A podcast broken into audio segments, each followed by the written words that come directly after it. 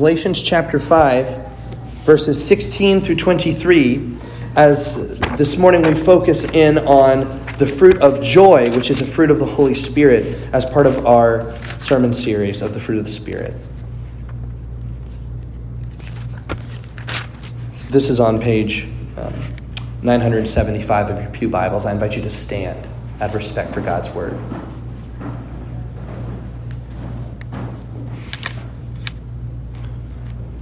But I say, walk by the Spirit, and you will not gratify the desires of the flesh.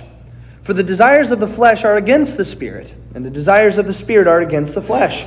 For these are opposed to each other to keep you from doing the things you want to do. But if you are led by the Spirit, you are not under the law. Now the works of the flesh are evident sexual immorality, impurity, sensuality, idolatry, sorcery, enmity, strife, jealousy, fits of anger, rivalries, dissensions, divisions, envy, drunkenness, orgies, and things like these. I warn you, as I warned you before, that those who do such things will not inherit the kingdom of God. But the fruit of the Spirit is love, joy, peace, patience, kindness, goodness, faithfulness, gentleness, self control. Against such things there is no law. And those who belong to Christ Jesus have crucified the flesh with its passions and desires. If we live by the Spirit, let us also keep in step with the Spirit. Let us not become conceited, provoking one another, envying one another. The grass withers, the flower fades, but the word of our God abides forever. Amen. You may be seated.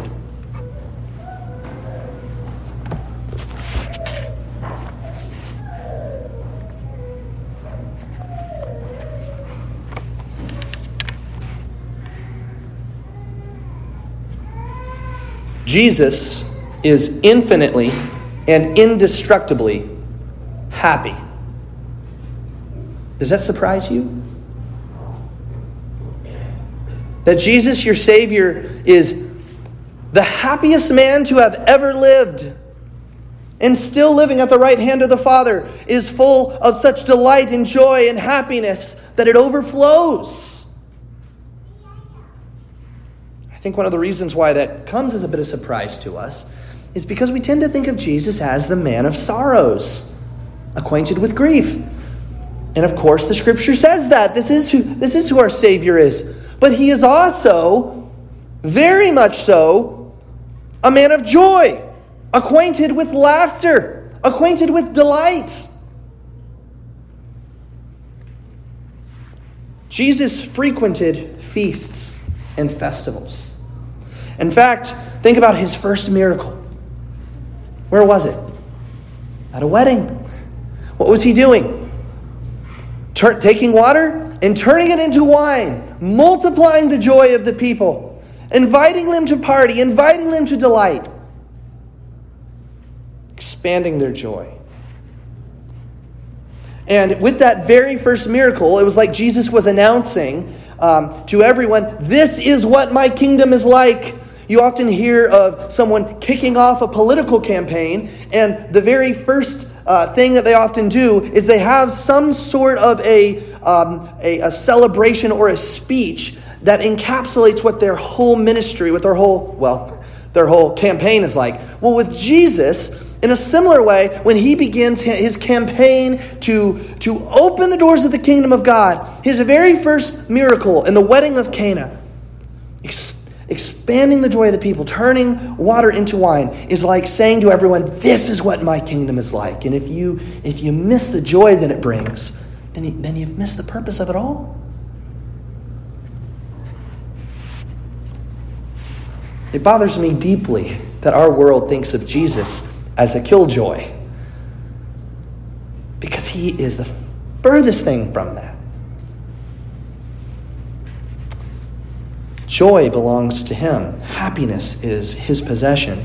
And it's that joy of our Savior, which we learn in our passage is also a fruit of the Spirit. He doesn't just keep that joy to Himself, He wants to plant it within you. It, it spills out from His heart, and by the power of the Holy Spirit, He wants to form that happiness in your heart. Our Savior is happy, and He wants you to be happy too. Now, that word happy, been awfully watered down, hasn't it, in our culture? Here's what I mean by happy the true meaning, the biblical meaning, is a deep and abiding delight of the soul. A deep and, and abiding delight of the soul. And that delight of the soul, that joy, is present to every Christian, even if uh, they don't immediately feel it or, or are not in the mood to experience it. This is true joy. I want us to look at this, uh, this fruit of the Spirit, this joy, by, by asking ourselves, what does the Holy Spirit want to work in us in this joy? Where do we find it, first of all? And then how do we cultivate it? Where do we find it? How do we cultivate it? Well, let me first begin by speaking to where we don't find joy. We do not find it in our circumstances. You see, there's a kind of counterfeit um, joy that looks like joy on the surface, but you dig deeper and it's not. There's actually a kind of counterfeit to every one of the fruit of the Spirit. And much like we learned with love, there's a kind of way in which you can love someone or look like you're loving someone. Um, and giving yourself to them. In reality, there can be a very counterfeit way in which what you're really doing is saying, I need you to need me. I need your affections. I want you for myself. And there's a kind of very selfishness, a selfish attraction that love can masquerade as. Well, it's, it's similar with joy. We can have this counterfeit delight of the soul but you know it's not lasting and, tr- and true joy because as soon as circumstances change, you plummet from the heights and your mood is in the depths of despair and hopelessness. See, we all know this. What, what, what happens when life is going well? What happens when we're getting everything that we'd hope for? When, when life just happens to line up right with our plan? We walk into the room with, with a smile and with uh, you know, a stride in our step, and everyone can say, "Well, that that guy is just happy today." Well, that you know, look at that joy. And then sorrow comes. Death knocks on your doorstep. Fight breaks out between you and your wife. And then what happens? you become a completely different person. The mood swings to despair and hopelessness, and, and, and it's like overnight things changed. Well, here's the thing when, if that's the kind of thing that is joy, then really what we're looking at is a happiness rooted in blessings and not the blesser. That kind of mood masquerading as joy is really just a, a, way of looking to the blessings, uh, the gifts that God gives us. And when they're right within our grasp, everything's good. But when they're out of our reach, then suddenly we swing, looking to the blessings and not the blesser. Well, Luke 10, chapter 20, or Luke chapter 10, verse 20 actually speaks of this. Uh, Jesus sends out his 70 uh, disciples and he, he tells them to go and to cast out demons and to send and to open the doors to the kingdom of God, and that's what they do. And then they come back and they're so excited. We saw Satan fall from heaven like lightning. And then Jesus speaks to them and says, That's great, that's great. Wow. But don't rejoice in this. He said, Instead, re- uh, rejoice that your names are written in heaven. You see what Jesus is saying? He says, Don't rejoice in this, that the spirits are under your command. Instead, rejoice that your names are written in heaven. So he's, he's tracing this way that all of his disciples could be on cloud nine when the demons flee. His disciples are, are, in the best of moods when they come back and say, Things are going great, Lord. Your kingdom is expanding in all the ways we want to see it expand. And, and Jesus says, Yeah, I gave you that glimpse for a reason, but it's not what you're going to find your joy in. Because it's not always going to look like this. In fact, Following me often looks like following me to a cross, following me through the valley of the shadow of death. So don't rejoice in your circumstances. Instead, rejoice in what? That your names are written in heaven. Now, here's where we find the source of true joy. If it is not your circumstances, if it's not the changing things of life that you cannot control, what it in fact is, is this true joy springs from knowing the infinite value of all that God has given you in Christ Jesus. I'm going to say that one more time. True joy springs forth from knowing the infinite value of all that God has given you in Christ Jesus. Do you know what God has given you? If Christ is indeed your Savior this morning, think of some of these things. Some of these things that we often take for granted. Think of the Father's forgiveness. What does He proclaim to you during this very worship service? Romans 8 1. There is therefore now no condemnation for those who are in Christ Jesus. You see, we are a people that turned and fled from the joy of the Father, who tried to look to fleeting things of this life to give us joy. We are a people who have looked to anything but God to find joy, and yet He has pursued us all the way to the cross and all the way to the point where He can speak to us loud and clear. Your sins are forgiven and the guilt that was on your shoulders for what you had run from, for what you have done, for your rebellion against me. I nailed it to the cross. And my word to you this morning, the Father's word to you this morning is what? In Christ you are forgiven. Now think about this. Can anything change that? No. Nothing. There is no political shift, no marital blow up, no nothing, no lost job that can change that reality that you are forgiven in Christ Jesus. The Father's forgiveness rests on you. Here's another the Father cares for you. You have the Father's forgiveness. This morning, you also have the Father's care. And the scriptures say to you that all things must work together for your good. And so, when things shift in your life and you say, God, what is going on here? What are you doing? I don't understand this. It's out of my control. God says, You might not get it, but let me tell you one thing that you can know for sure the unchanging reality that everything that happens in your life is bent towards your good and my will is with you to orchestrate it all to the end, all to the point where you grab a hold of that inheritance in heaven, which is already yours in Christ Jesus. And so we have the Father's care. Now I ask you again what can change that?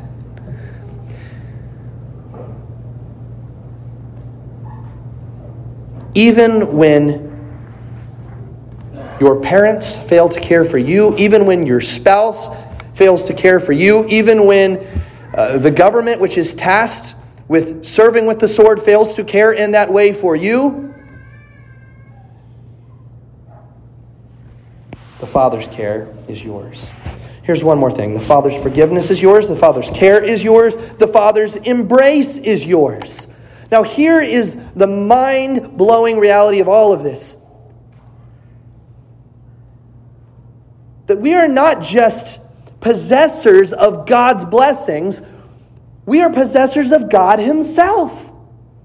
You see, from the very foundation of the world, God was full of delight in and of Himself. The Father, full of love for the Son. The Son, full of love for the Father. And, and the Holy Spirit uh, within this uh, love and delight. And this love, this delight, this joy, this happiness within God Himself was so full that it spilled forth. And He created you so that you would know the joy of God, the joy of the Trinity. And he says, I, I'm not just going to give you heaven. I'm not just going to give you care. I'm going to give you me. And Psalm 16 says what? Lord, at your right hand are pleasures forevermore. You can take it all away, Lord. You can take away every good thing in this life. But if I have you, if I know you, then I have the greatest joy imaginable. What does the Westminster Shorter Catechism, question number one, say? What is man's chief end? To glorify God and to enjoy Him forever. Enjoy Him forever. Now, I want you to notice something. Notice this that these gifts are ours even in the midst of deep grief and sorrow. You know, one of the things that you can really benefit from, from listening to uh, African American spirituals, from the songs sung by Christians who were slaves unjustly, and then the kind of songs that were sung by pilgrims um, in this land during times of great grief and woe is they will pour out their heart of sorrow and grief and they will say, Lord, this is not my home. Lord, I long for something better. But they will conclude by saying, But Jesus, I have you and I know where I'm going, and I know who you are. I think we've forgotten that today. We've forgotten that the opposite of joy is not sorrow, it's not grief, but rather the opposite of joy is despair and hopelessness. You see, you, like the Apostle Paul in Philippians, could be in prison your hands bound in chains, and yet you can say, I know the secret to enduring all things. I know the secret to uh, in, in, suffering and, and, in, and in delight. I know the way forward, and it is Christ Jesus and contentment in Him. You see, joy off, offers you, friends, a bottomless pool of hope. You can just reach into it and reach into it and always find it, no matter where you are in life the hope of the gospel. Now, this is what our world desperately needs. Have you noticed that our world is despairing and hopeless? Have you noticed that our world is angry and supremely bored? People are so bored that they spend countless hours a day fighting with political opponents on, on Facebook. You have to be awfully bored to do that. And then there were some kids driving through my neighborhood yesterday. Um, just they become known in this neighborhood as as kids that, that want to steal stuff, want to create issues. Someone confronted them about it, and they said, "What are we supposed to do? We're bored. You don't want to. If you're going to tell us not to steal and, and, and, and to make a mess of things around the neighborhood, what do you want us to do?" You see, friends, the world is bored, and it's angry and it's despairing because it doesn't know the gospel. Now, let me say this. If you are a seeker here, you're here and you say, you know, I'm not a Christian, but I want to know more, and I'm thinking about this, then I want, I want to put something, a, a little rock in your shoe, something for you to think about. And it's simply this that the world can offer you a lot of different joys. But the world cannot offer you a joy that it cannot take away. You see, there is not a joy in the world that it can give that it cannot take away. In fact, there's not a joy that the world can give that will not fade. Things of this life offer fleeting pleasures, moments of happiness, moments of satisfaction. But you've noticed what it's like. It's in the next moment, you're like, okay, what's next? Okay, been there, done that. What comes next? But the gospel of Jesus Christ gives you joy now. And it gives you this bottomless pool of hope that you never get tired of, of, of, searching into, never get tired of reaching into and applying to your heart. You see, because what you get in the gospel is God Himself. And God is so great and infinite that you're never going to figure Him out. You're never going to get to the end of Him. He's only going to give you more and more of Himself, more hope, more satisfaction, even in the face of suffering, even in the face of death. So I would urge you to lay a hold of the Lord Jesus Christ by faith. Repent of your sins, turn to Jesus, and find in him what? Not some killjoy, but true joy.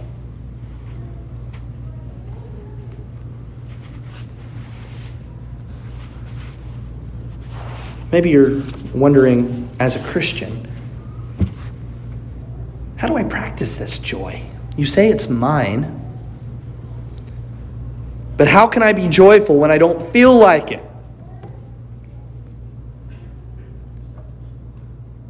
How can I be joyful when every uh, every appeal to be joyful just feels like you're telling me force your feelings, put on a happy face, fake it? And that's not what I'm saying. That's not what the scriptures are saying. The scriptures are not saying force your feelings. The scriptures are, in fact, saying that joy is not a fleeting feeling, but joy is something that can be cultivated in practice. And if you have the Lord Jesus Christ, joy is already yours. What, what you're going to do is to, uh, to see that joy brought out more fully and expressed in your life. And you're going to come to know all that you already have in Jesus. Now, the scriptures actually speak of joy as something that can be drawn out and practiced. Philippians 4 4 says this Rejoice in the Lord. Then it says, Again I say, rejoice. You see, Paul understands this has to be something that Christians are regularly reminded of because what do we do? We know, we, we feel in our hearts that drift away, that drift to look to things that offer fleeting joys. We forget all that we have in the gospel. And our, our, our, sorrow and our grief loom so large that we can tend to minimize the, the wonderful things that we have in Jesus right now. And so, what I would first say to you, friends, is fight for joy. It's something to be fought for every day of your life. When you wake up, you're not always going to feel joyful, but the command of the scriptures is to rejoice. And you're going to do that in some, some ways by opening your scriptures and saying, Lord, I don't feel like doing this, but I know I'm meeting you in your word. Show me the glories within. Show me your promises. And what I found, friends, is that when we do enter into the duty and the privilege of opening God's word or praying to Him in season, He brings our hearts along and shows us all that He's given us within. Let me ask you a question here. What is it that's keeping you from seeing all that you have in Jesus? What is it that's keeping you from seeing all that you have in Jesus and seeing it for all it's worth? One of the things that might be happening is you've forgotten who you are. I forget who I am very often. we don't really believe that we are God's sons and daughters, that He wants us to be happy in Christ Jesus right here and right now. You see, there's a way to approach the Christian life in which we don't really believe that God our Father wants us to be happy. There's a way to approach the Christian life with perpetual straight faces and denying ourselves the goodness of God, where we question whether we should even enjoy a slice of pizza why? Because we want to punish ourselves. We want to say, Lord, I haven't done proper penance before you. And so I can't smile, I can't delight in the gospel until, until I've sufficiently turned.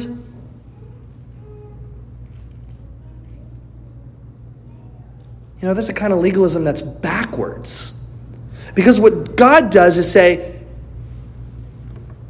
Yes, I'm calling you to repent of your sins. Yes, I'm calling you to be sanctified. Yes, I'm calling you to grow and walk on that path towards that glorification. But right here and right now, I'm saying, you, imperfect Christian, sin struggling Christian, you are forgiven in the Lord Jesus Christ, and happiness is yours.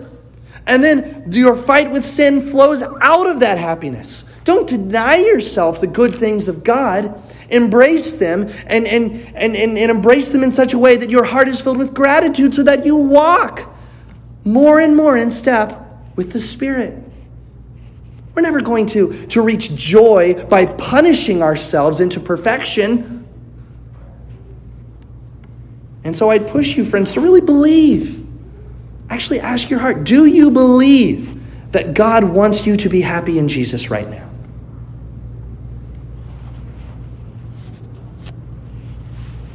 Then here's the second thing you may have forgotten who you are. You may have also forgotten what you have in Jesus. You see, there's a way in living, way of living, in which you're always saying, if only I had that woman, that man, that car, that home, that job, that kid,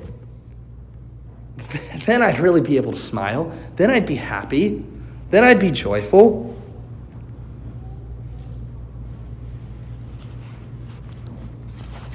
Jesus says, Don't you know the words of Psalm 16 that the sorrows of those who run after another God will multiply? But when you realize that what you have at God's right hand right now is pleasures forevermore, you realize you don't need any one of those things, but they are simply good gifts from God's hands. But they are just that gifts and the great giver. He is your blessedness, He is your reward. You have in Jesus Christ right now the love of God the Father and the joy of the Trinity at your very reach. So, why are you telling yourself that unless you get something else, that you can't be happy? That's a lie. You need to tell yourself that's a lie. And so we fight for joy. We fight for joy by killing sin that is keeping us from seeing the beauty of Jesus. We fight for joy by remembering who we are, forgiven in Him. We fight for joy by remembering all we have, by reading His Word, by, by looking uh, in His Word for the promises of God.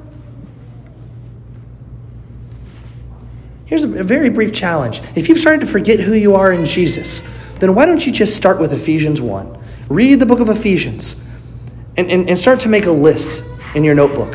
Who am I in Jesus? Start to write out who you are. Then you'll start to remember, you'll start to get a sense of all you have in the gospel. And in fighting for joy, friends, there is very good news.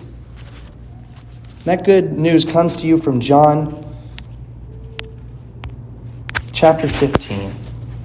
Let me go there. John 15, verse 11, in closing. John 15, verse 11 says this Jesus says, These things I have spoken to you, that my joy may be in you, and that your joy may be full. You see, Jesus is still on a mission to fill you with joy. Jesus wants you to be joyful. And notice from this passage that your joy completes your Savior's joy. Jesus loves to see you embracing the good things He's given you. Jesus loves to see you embracing Himself and saying, Lord, I'm full of sorrow, I'm full of grief, but you are mine. You are mine. And that makes all the difference. Let's pray. Heavenly Father, Fill us with joy, with a kind of love for you that sings over the misery of this life. And just like those who were enslaved in this country, many of them sang those gospel promises above the groans of their labors. And just as, Lord, uh, there were pilgrims who traveled to this land who experienced famine and pestilence but yet, Lord, they sang above uh, the groans of their hunger those the gospel tunes and hymns and psalms. We ask, Lord, that in the same way we would sing for joy and would be found smiling, even as sorrow brings us to our knees. We pray all of this in the name of Jesus, our Savior. Amen.